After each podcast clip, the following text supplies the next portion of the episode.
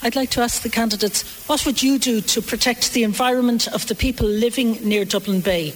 Because they seem to be running Dublin Bay down with that incinerator and Dublin port dumping in the bay. Okay, Aodhán, I'll start with you on that one.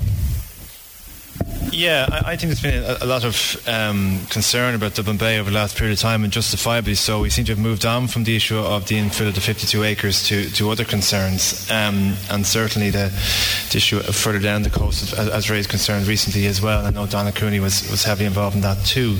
Um, I, I, I, certainly believe that in terms of that amenity, um, Dublin City Council have an awful lot to to, uh, to be tackled about because we've gone from a situation where we had to block their proposal for a very high flood defence in 2011 to a situation there most recently where they have a flood wall proposal, and all the while they seem to be incapable of having a proper liaison communication with the local community as to what the long-term plans are. It's a beautiful amenity. It's something that's internationally renowned, and certainly I feel that uh, we have to constantly protect it. But I think Dublin City Council Council and other agencies need to be on board with communities and not, to be honest, have the perception of working against them.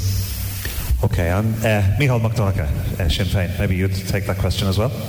Yeah, well, I think the, the, the incinerator uh, was mentioned, and I think that's one of the greatest scandals that has happened in Dublin uh, in decades. The amount of money that has been poured into that project already without a brick being laid and this has been done against the democratic wishes of the elected councillors on Dublin City Council. And it's a prime example of how local government has been deprived of democratic powers. And that's essential when we're trying to protect our environment and also when we're trying to con- ensure that communities are involved in deci- decision making.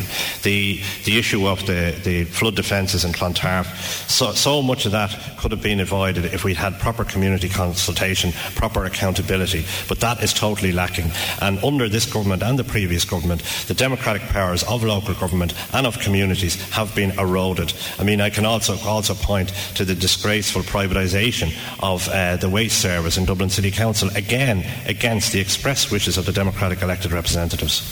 Okay, Micheál. And uh, Donna Cooney, what's the Green Party's view on, on this? Well, uh, that's a huge issue. I mean, it's something I've been, myself been working on uh, with Love Dublin Bay, and um, I set up a stand uh, uh collecting signatures uh, to stop the dumping. Well, first of all, it started off with the planning application, went through Dublin City Council uh, for Dublin Ports Company redevelopment, which includes um, dredging and dumping um, for six to ten years continuously, which um, I believe will destroy our bay and actually change the whole um, tidal pattern and has the potential to erode uh, Bull Island and also then to, ter- to, put all that silt back up in Sutton. It's a huge, huge issue, and we got very little uh, attention to it. Um, only myself and a few campaigners and the usual stalwarts, um, Deirdre Tobin from, from the Clontarf Residents Association, somebody from Sandymount, were sitting there with no expert knowledge, just on our own resources sitting there at an oral hearing. That was in 2014, and from that went on to all the various stages um, um, where it's at a dumping at sea um, now. It's with the EPA, who rightly saw was what I had stated was that it wasn't an inadequate environmental impact statement. It's going to have devastation. It's a world UNESCO site, but we also have the incinerator, and we have, like the Minister for the Environment, basically taking off a levy on um, on uh, waste at, at source from the packaging, and now we're, we're looking at a charge for recycling from the ordinary consumer. And that is in order to create as much waste as possible to burn in this incinerator, because at the moment we are committed to putting so much waste in that incinerator that we don't actually produce that much waste. So there's no incentive to reduce and uh, recycle. It's only to burn, burn, burn. And the reason Dublin Port Company probably want to expand is so that they can import waste, so we can burn it in our capital city and we'll all breathe it in. So, and uh, they'll be cooling all this. Uh, t- talk, uh, this as well uh, in the sea. And there's very little being done about it. And the Minister for Environment is actually facilitating, which I think is shocking. Thank okay, thanks, uh, Donna. Uh, Finny McGrath. Yeah, just as a, as a, as a city councillor in 1999 and as somebody who was endorsed by the late and great Sean Dublin Bay Loftus, uh, Dublin Bay is a huge uh, local amenity. I've been involved in many campaigns, particularly in relation to the 52 acres uh, uh, infill issue, because we have to be vigilant uh, about uh, to keep a close eye on Dublin Port. The recent issue is, of course, the huge row about the seawall. This was a scandal because it was very, very damaging to the local environment. There was no consultation with local residents. At the moment, I'm working for a solution.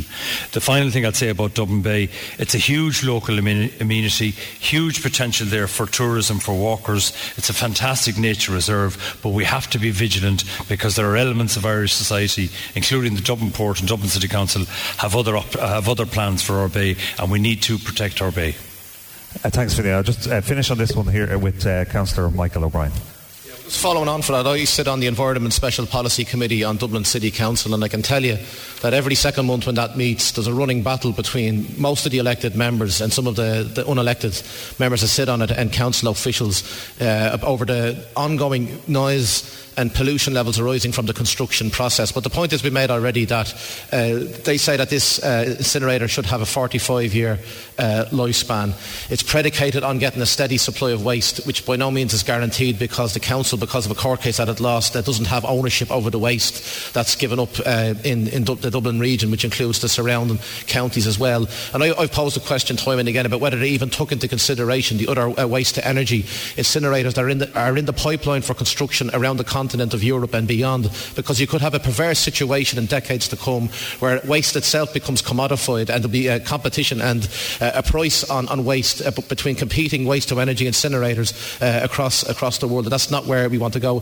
Just the other point as well is that this whole debate isn't in isolation from the, the global warming, uh, the state of the environment, and we have to just uh, mark the disgraceful role of this government uh, and Taoiseach Enda Kenny in the Paris conference last year, where he said on the one hand that he wanted binding targets uh, placed upon all nations, yet we have had a climate change bill go through the Dáil with no targets whatsoever, and of course, away from the microphone, they've been lobbying hard for, for no targets to be applied on Ireland whatsoever, thanks to the big agricultural lobby.